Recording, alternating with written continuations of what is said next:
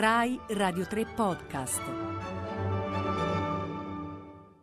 Maestranze Viaggio nei mestieri misteriosi del teatro.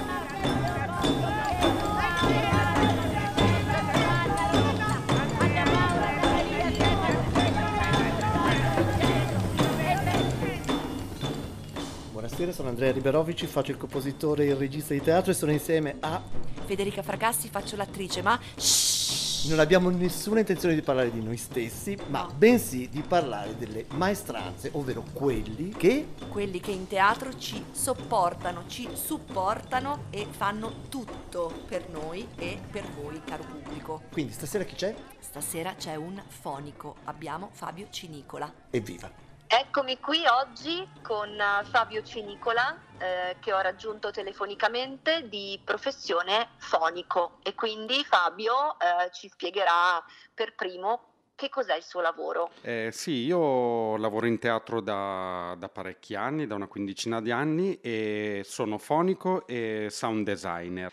Eh, fondamentalmente il fonico è- ha lo scopo, ha il compito di fare in modo che si senta tutto e il meglio, in maniera migliore, insomma, in maniera più intellegibile possibile.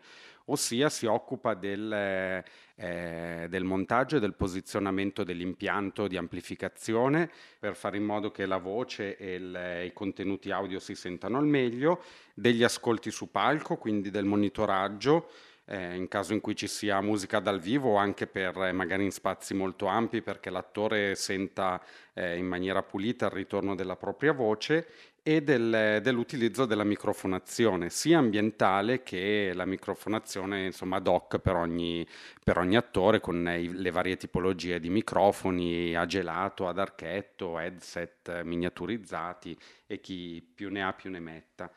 Quindi nell'immaginario comune, no, magari eh, chi non è abituato pensa ancora che esista solo la possibilità in teatro di usare la propria voce con il diaframma no, che si amplifica dal vivo e che il fonico sia una sorta di accompagnatore, magari mandando delle musiche già predefinite di accompagnamento. Invece insomma qualcosa di più ricco. Assolutamente sì, sia a livello, a livello tecnico che creativo. Diciamo che la microfonazione viene fatta eh, sia per, perché magari l'acustica del teatro non è ottimale o perché eh, lo spettacolo viene fatto in uno spazio aperto, perché il teatro è molto grande e quindi la finalità della microfonazione è di far ascoltare al meglio possibile la voce eh, dell'attore, ma anche può avere un, eh, una finalità, diciamo, drammaturgica più eh, più creativa, quindi si vuole magari enfatizzare il sottovoce o effettare la voce con dei riverberi, delle distorsioni, degli echi. È un lavoro questo che negli ultimi anni sta diventando sempre di più, diciamo, tecnologico.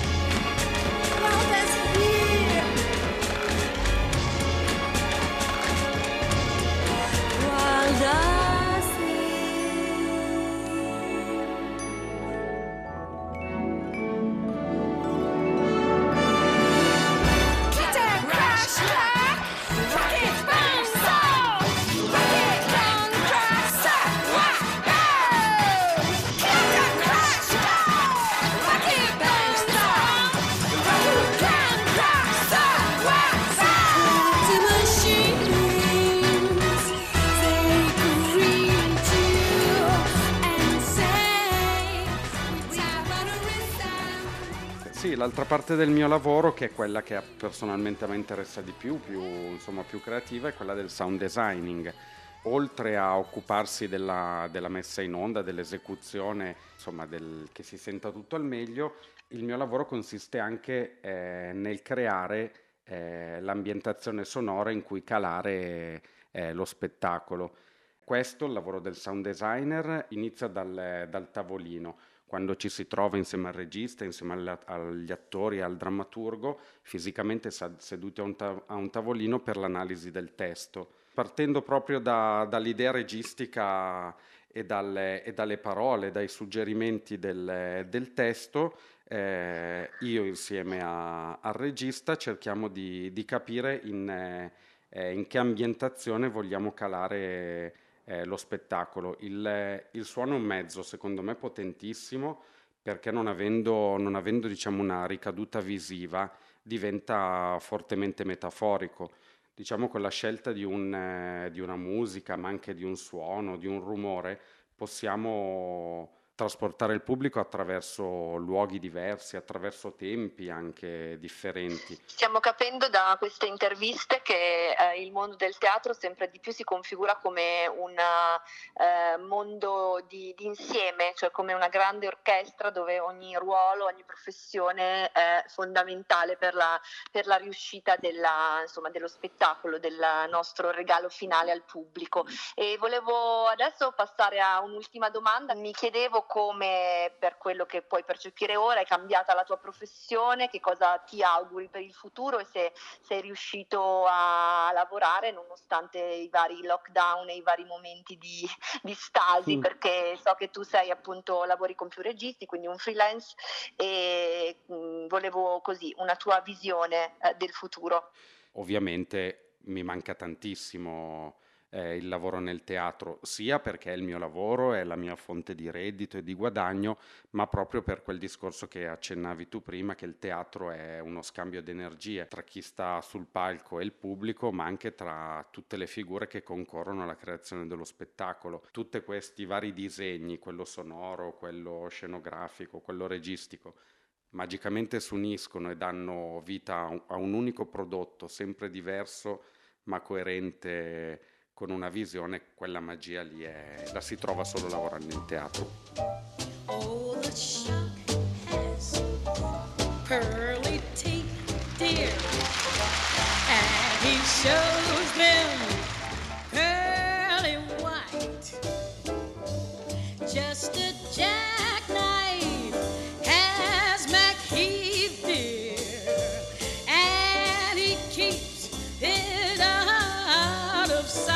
Questa sera abbiamo dialogato con Fabio Cenicola, fonico, ma è, a parte lui, una serata musicale straordinariamente femminile. Ti ricordo che la nostra sigla di apertura è Experimento Mundi di Giorgio Battistelli. Sì, certo, però abbiamo ascoltato Kvalda di Bjork, tratta da Dancer in the Dark di Lars von Trier, anch'essa nata da suoni del lavoro. In questo caso suoni di una catena di montaggio. E ora stiamo ascoltando una meravigliosa versione di Mac the Knife cantata da Ella Fitzgerald. Evviva! Ciao! Ciao!